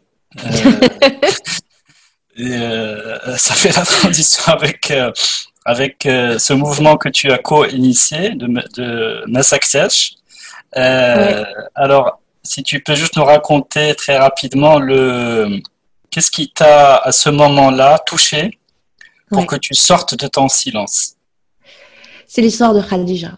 C'est l'histoire de Khadija qui m'a, qui m'a, qui m'a noué les tripes, euh, qui m'a vraiment bouleversée. Euh, Khadija, c'est cette jeune fille de dix-sept ans qui avait été euh, séquestrée euh, pendant deux mois, tatouée, violée, torturée, et qui est sortie de son silence, qui a été libérée, et qui est sortie de son silence, qui a raconté son histoire. Et donc, dès que j'ai entendu son histoire, c'était sur euh, une vidéo que j'ai vue un matin en me réveillant sur mon Facebook. Là, j'ai passé une journée horrible en disant, euh, voilà, c'est, c'est, c'est inadmissible que des choses pareilles se passent dans notre pays. C'est inadmissible de voir ce niveau de violence. Qu'est-ce qui, je voulais comprendre, je voulais comprendre qu'est-ce qui pousse des, des, des, des jeunes gars à se dire que euh, c'est possible de, de, d'aller capturer une fille et d'en faire une chose et d'en faire ce qu'on veut. Je ne comprenais pas en fait ça. Du coup, euh, avec Maria Karim, une artiste peintre extraordinaire que j'ai rencontrée d'abord virtuellement sur les réseaux sociaux, puis qui est devenue une, une, une sœur, une amie. Je l'appelle et je lui dis, mais Léa, il faut qu'on fasse un truc, euh, c'est pas possible. Moi, Khadija, je veux aller l'entendre, je veux aller la voir, je veux aller juste lui dire, c'est inadmissible ce qui t'arrive, et, et c'est tout, et je suis avec toi. Et donc, euh, le lendemain, avec Maria, on est monté dans la voiture, et on a roulé jusqu'à Ouled Aïed. On a été à la rencontre de Khadija. On avait réussi à avoir ses, ses coordonnées. Et, euh, et puis on passe la journée avec elle, on passe la journée avec euh, les militants qui, qui l'entouraient et qui, et qui essayaient de, de la défendre. Voilà, à l'époque, euh, aucune idée de créer un collectif, juste la volonté de, de, mm-hmm. d'exprimer un soutien à une, à une personne qui a survécu à, à, à l'horreur. Et puis vient cette, ce déferlement de haine contre elle à la suite d'une vidéo où une... une espèce de folle, je l'assume ce que je dis, est venue raconter que, euh, en fait, c'était une menteuse. Et du coup, un déferlement de haine contre elle sur les réseaux sociaux. Et là, on s'est dit, c'est pas possible, quoi. C'est, c'est, c'est pas possible que mmh. la parole des victimes soit à ce point euh, décrédibilisée. On doit faire un truc. Et on a passé beaucoup de temps avec Malia à réfléchir. On a réuni euh, au sein d'un petit groupe sur Twitter euh, des, des personnes qu'on connaissait pas, encore une fois, ou très peu. Euh, moi je connaissais quasiment aucune d'entre elles des douze euh, dans la vraie vie, c'est juste des tweetas que je, que je suivais, et on, on, on les a réunis sur la base de leur prise de position sur l'affaire Khadija. Les personnes qui ont défendu Khadija sur, euh, sur Twitter, on les a invitées à un petit groupe euh, entre nous, euh, et puis on, on, on décidait de coordonner nos actions. Dès qu'on voyait un truc euh, pas très jolie sur elle, que ce soit sur Facebook ou sur Twitter, on y allait en meute et on, et on la défendait. Mais excuse-moi, et... est-ce que, la, pardon, est-ce que la, la justice à ce moment-là ne suivait pas son cours ? Est-ce que... Alors, euh, la justice, euh, les gendarmes ont fait un travail remarquable. Euh, ils se sont tout de suite euh, mobilisés, ils ont tout de suite commencé à procéder à des arrestations très rapidement. Mmh. Euh, maintenant, euh, et puis c'est des arrestations qui ont donné lieu à des aveux, il faut le dire. Les, les, la plupart ont avoué. Tout ce que dit Khadija, c'est corroboré par euh, les aveux des, euh, des personnes qui aujourd'hui sont poursuivies. Euh, donc non, la justice fait son travail, mais la justice ne communique pas sur ce travail. Euh, et en même temps, Khadija est lynchée sur les réseaux sociaux, elle est traitée mmh. de menteuse. Donc, euh, nous, on ne cherche pas à nous substituer à un travail judiciaire. Bien au contraire, on est admiratif de ce travail puisqu'il fonctionne. Euh, mais on cherche surtout à, à porter un message qui est qu'il est inadmissible de remettre à ce point la question de la, la parole de la victime en question. C'est, c'est pas, c'est pas acceptable. Mmh. Et donc, on crée le collectif Masaktach et on décide de, de porter le débat au-delà de l'affaire de Khadija, mais vraiment à tout ce qu'on appelle la culture du viol. Euh, cette culture qui finalement banalise les violences faites aux femmes, banalise le discours des victimes, le décrédibilise en permanence. C'est pas un problème marocain, hein, c'est un problème qui est universel. Dans tous mm-hmm. les pays, on a ce problème-là. Et donc, on a essayé de porter ce combat-là à travers un certain nombre d'actions. Euh, et on le poursuit. Encore aujourd'hui, le groupe est extrêmement euh, mobilisé, actif, euh, uni. Et euh, voilà, encore au démarrage de cette aventure euh, Masaktach, on ne se connaissait pas. On, on s'est réunis sur la base de nos valeurs, sur la base de nos idées. Et aujourd'hui, c'est encore une nouvelle tribu, une nouvelle famille. Et j'en profite pour les saluer toutes et tous, parce que nous avons, euh, nous avons un homme parmi nous. Très bien, bah, bien écoute, euh, on, le, on le salue particulièrement, parce qu'il est, ouais. moi, moi c'est, il est, j'espère, le digne représentant ah, euh, de la gente masculine. Absolument. Euh, Alors, est-ce que tu te... J'ai une petite question sur, euh, sur Twitter, parce que pour moi, Twitter, c'est, c'est une belle plateforme pour influencer ou pour diffuser mmh. ses idées, mais est-ce que pour au Maroc, est-ce qu'il y a, il faudrait pas le, des relais plus euh, accessibles à la, à la population pour pouvoir justement faire, faire entendre votre, votre message? Ou, ou est-ce que c'est déjà fait? Alors, on, on, aujourd'hui, on, on travaille sur Facebook également. On a, on a commencé sur Twitter.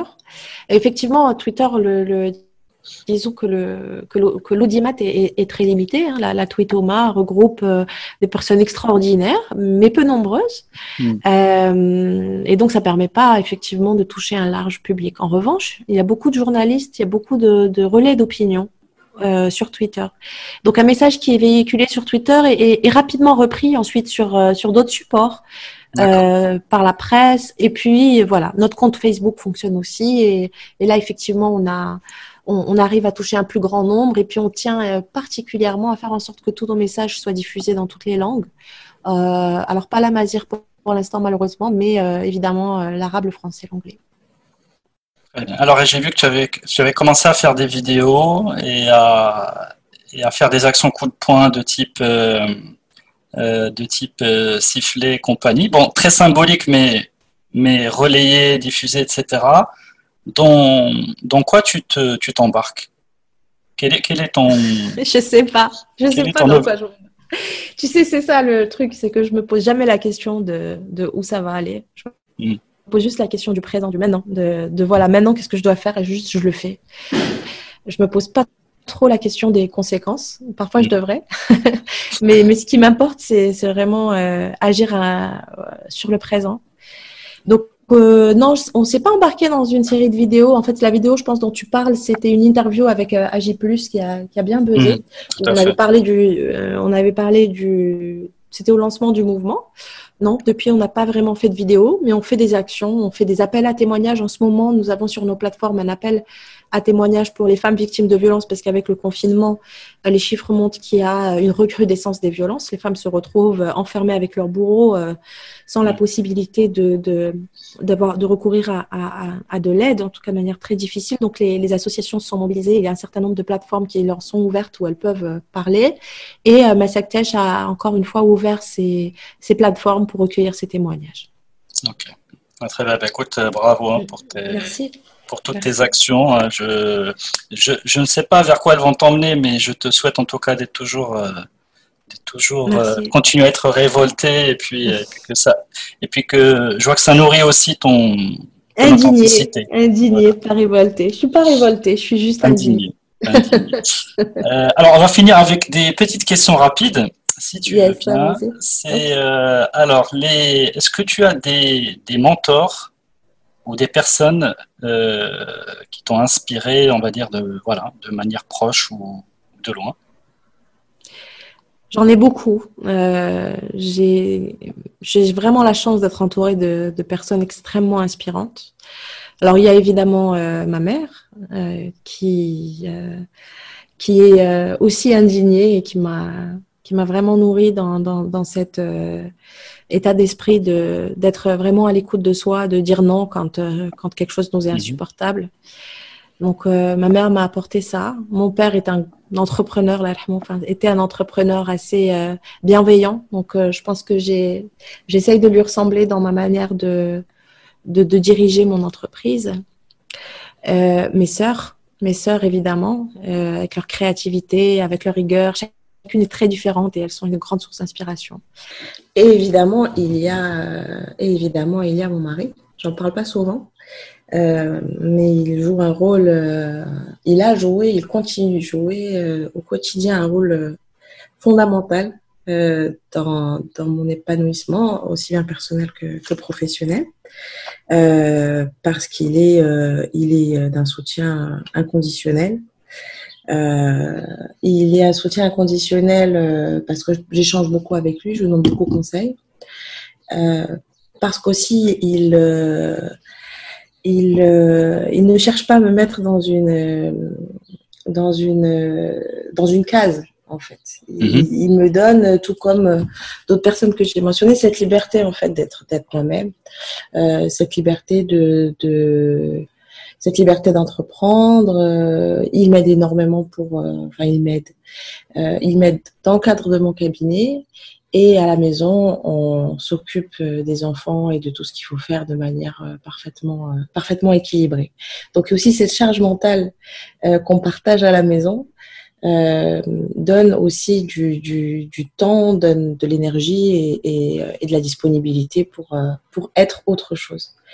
Et voilà, à travers lui, je tiens à rendre hommage euh, beaucoup euh, à tous ces hommes qui, euh, qui, qui ont cet état d'esprit qui, euh, et qui sont d'un soutien.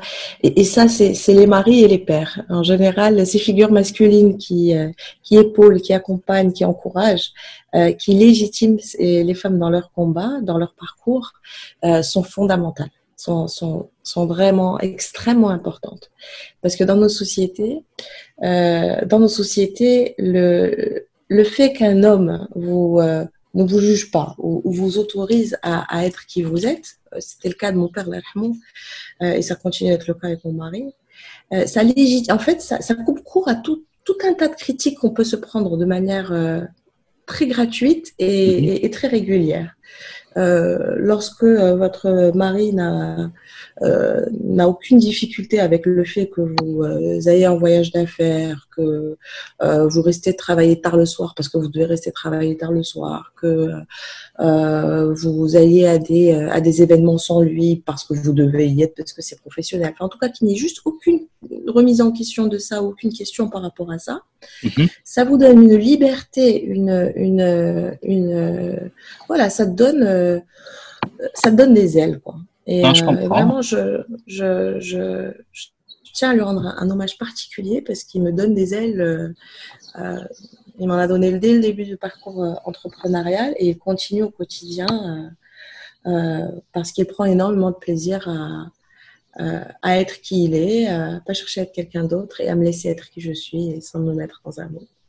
Après, d'un point de vue professionnel, euh, je pense qu'au cours de mes stages et de ma, et de ma carrière en tant qu'avocate au barreau de Paris, j'ai rencontré des femmes associées qui, qui m'ont beaucoup inspirée.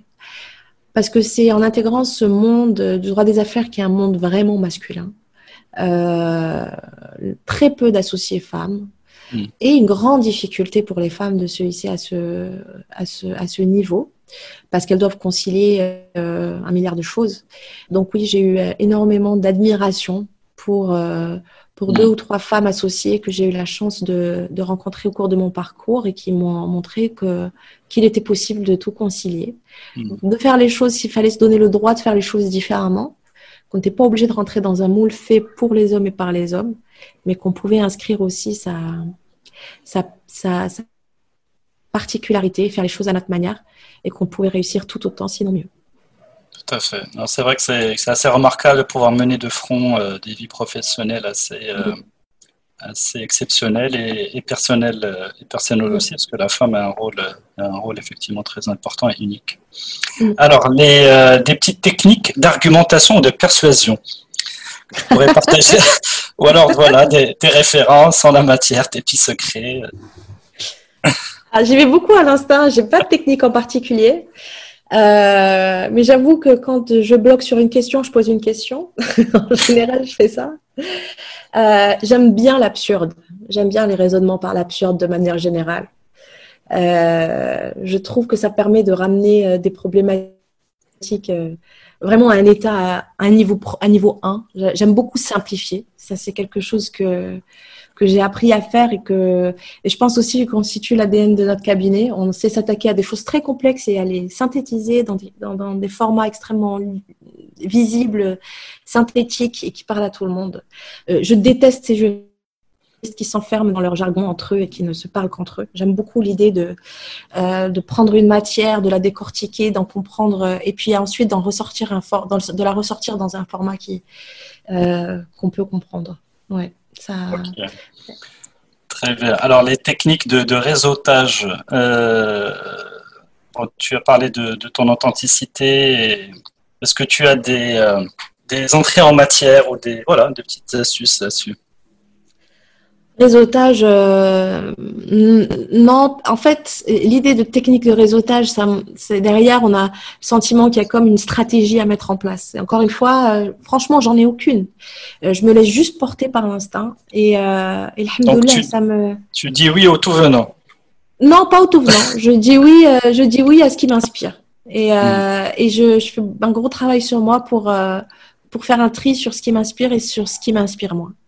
Et euh, du coup, je me retrouve embarquée dans des aventures. Là, en ce moment, bah, je suis, euh, je suis embarquée aussi dans une très belle aventure qui est l'E F E, Education for Employment, euh, qui, qui, qui est une association extraordinaire qui, qui, qui travaille sur l'insertion professionnelle euh, des jeunes.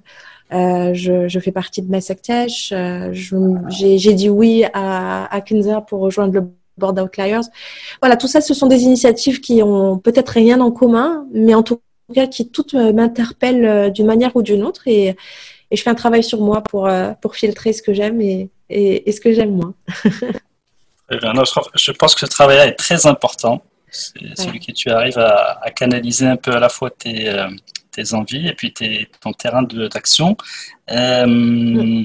Est-ce que... Alors, euh, petite question peut-être sur, euh, sur des livres que tu nous recommanderais. En ce moment, je suis en train de relire un livre euh, qui m'avait beaucoup marqué, que j'avais lu, euh, d'ailleurs, quand j'étais étudiante en droit, euh, l'année de mon redémarrage, c'est-à-dire ma troisième première année de droit, qui s'appelle mmh. « La conjuration des imbéciles ». Et je trouve ce livre euh, extraordinaire. Il a été rédigé par un, un auteur américain euh, qui pensait être un, un, un, un écrivain euh, maudit, qui s'est suicidé d'ailleurs, parce que personne ne voulait publier son livre. Ah ouais. Et euh, sa mère a, a, a repris son manuscrit et elle est tapée à la porte des maisons d'édition. Il est devenu prix Pulitzer. Euh, alors, extraordinaire euh, livre, une plume euh, fascinante. Au début, on, on se laisse porter, on ne sait pas trop où ça va. Puis petit, plus, petit à petit, on découvre, euh, on découvre euh, voilà, un univers euh, absurde, euh, absurde des, des interrogations sur notre société qui sont d'une, euh, d'une cruelle actualité. Euh, mmh. sur euh, l'authentique, le superflu, l'important, le moins important. Et voilà, donc euh, ouais, en ce moment, c'est ma lecture, donc euh, je le recommande. Très bien. Et est-ce que, euh, en termes de, d'art oratoire, est-ce que tu as des références à nous conseiller? D'art oratoire, euh, dans quel sens des, Dans des, des techniques ou, ou des... Oui, oui, dans des, des, des techniques ou des, des lectures là-dessus, ou des vidéos, ou des... Euh... Honnêtement, non. Euh, non, j'ai c'est pas. pas... Ouais, j'ai, j'ai jamais vraiment cherché à creuser, euh, à creuser cette discipline. Elle est. Euh... Je pense qu'il y a une grande part de. de, de... Je, je suis convaincue que ça se, que ça peut se construire, mais je pense qu'il y a une grande part déjà à la base de d'inné, quoi. Je sais pas. Je pense que. Euh, c'est difficile. Enfin, ouais, je, je pense qu'il y a ouais, des facilités qu'on qu'on, qu'on a. Euh... facilité qu'on a à s'exprimer, on, on, on les a très tôt et euh, je pense qu'il est assez difficile de, de... Il y a des techniques pour faciliter, fluidifier, mais vraiment pour mm-hmm. arriver à un, à un résultat, euh, euh, disons, euh, vraiment ces, ces, ces, ces, ces éclats de, de voilà, ces, ces grands orateurs qu'on écoute avec euh, avec passion, euh, je pense qu'ils ont, euh, ils sont touchés par la grâce, quoi. Je pense, je je je je, je les admire parce que effectivement ils arrivent à transporter un auditoire et et ça je pense qu'on peut difficilement y arriver euh, avec du travail. Là je crois vraiment qu'il y a quelque chose qui relève du don. Ok. Alors avant de nous quitter, chère Leïla, est-ce que quel est le Maroc que tu rêves? Parce que je ne pouvais pas te laisser sans, ah. sans un, un, un message d'espoir peut-être aux, aux femmes de ce pays ou à tout le monde. Alors, euh, je rêve d'un Maroc euh, digne et qui, euh, qui accueille ses... et qui, pas, qui accueille parce que c'est le nôtre, et qui, euh, qui euh, permet à chacun d'entre nous de vivre dignement, d'être traité dignement. Ça, c'est ma grande, c'est mon grand combat. Et la dignité, c'est la dignité des femmes, c'est la dignité des, des jeunes diplômés qui cherchent un travail, c'est la dignité des prisonniers, c'est la dignité de notre système judiciaire. Voilà, cette recherche de dignité, c'est quelque chose qui, euh, qui, qui, qui, est, qui est vraiment euh, dans mon A D N. Je suis révoltée systématiquement quand je vois qu'on qu'on bafoue la dignité de, de, de personnes. C'est un Maroc sans... Pour revenir au monde des affaires, c'est un Maroc euh, qui se débarrasse de mauvaises pratiques, euh, qui se débarrasse de ses escrocs, qui se débarrasse de ses... Euh, et qui sanctionne lourdement des personnes qui euh, profitent du système. Il y en a malheureusement. C'est aussi mon combat euh, à travers un certain nombre de dossiers que j'ai pu, euh, que j'ai pu euh, traiter au sein du cabinet. C'est des combats qui sont, euh, qui sont douloureux, qui, sont, euh, qui, qui appellent une, euh, voilà, un engagement total, euh, qui, qui vous mettent à risque aussi. Mais, mais c'est un des risques qui sont importants à prendre, euh, parce qu'il y a effectivement euh, des pratiques dans le monde des affaires euh, marocains qui, qui sont d'un autre temps et qu'il faut, euh, et qu'il faut combattre euh, avec toute son énergie. Donc voilà, un Maroc digne et juste et qui se débarrasse de, de ses dysfonctionnements. Très bien, alors merci pour ce message. Et avant de te quitter, j'ai quand même envie de te poser une dernière question sur le courage. Parce que je ouais. trouve que tu es très courageuse euh, dans merci. tout ce que tu fais. Et voilà, comment... Comme, bon, il y a une part, apparemment une grande part d'inné chez toi, ok. Mmh. Mais euh, quand tu as des petits moments de doute, euh, mmh. comment tu alimentes ce courage? Et peut-être ça fait partie de ton message, peut-être à toutes les toutes les personnes qui mmh. ont euh, voilà, qui ont ces petits moments de doute. Ben, en fait, le courage, le le pendant du courage, c'est la peur. En fait, on on est courageux que quand on arrive à dépasser une peur. Et des peurs, j'en ai eu, je continue à en avoir, elles, elles, elles m'animent. Hein. Permanent, c'est le doute. Et, et ces peurs euh, font partie intégrante de, de moi. Euh, et à chaque fois, j'essaye de les tordre, de vraiment me dire euh, « Et alors, qu'est-ce qui va se passer ? Et alors ? Et alors ?» Et je me laisse vraiment porter par, euh, par ce que je cherche à défendre. Alors parfois, je prends des coups, euh, j'en donne aussi beaucoup. mais, euh, mais, mais je pense que voilà, ce courage, il vient d'abord d'une écoute très bienveillante de ses angoisses et de ses peurs, et d'essayer à chaque fois d'imaginer le worst case scénario. Et alors, qu'est-ce qui se passe? mm. Et quand on voit ce worst case scénario, on se dit, ok, est-ce que ça vaut le coup? Et euh, moi, très souvent, je fais la balance assez vite parce que Parce que je suis une idéaliste et euh, je suis une romantique aussi dans certains combats que, que je vais mener. Et donc, je me dis, euh, ok, c'est pas grave, on y va quand même et euh, adviendra. Voilà, il se passera. Adviendra que pourra. Très bien. Voilà, adviendra que pourra. Très bien. Ben, merci beaucoup, Leïla.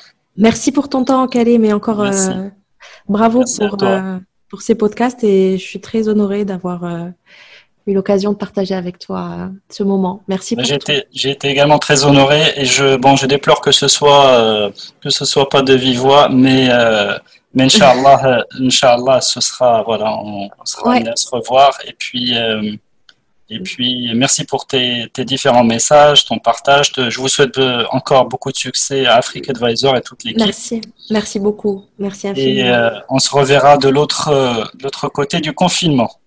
Exactement, en espérant qu'il arrive rapidement. Merci voilà, beaucoup. Donc, euh, merci encore. Et à vous tous qui nous avez écoutés, merci de merci d'avoir écouté jusqu'au bout. Donc, euh, continuez à, à nous écouter sur euh, donc Génération Kairos et à liker ce, ce programme et à le diffuser euh, et à le liker sur les différentes euh, plateformes de podcast. Je vous dis à très bientôt. Au revoir.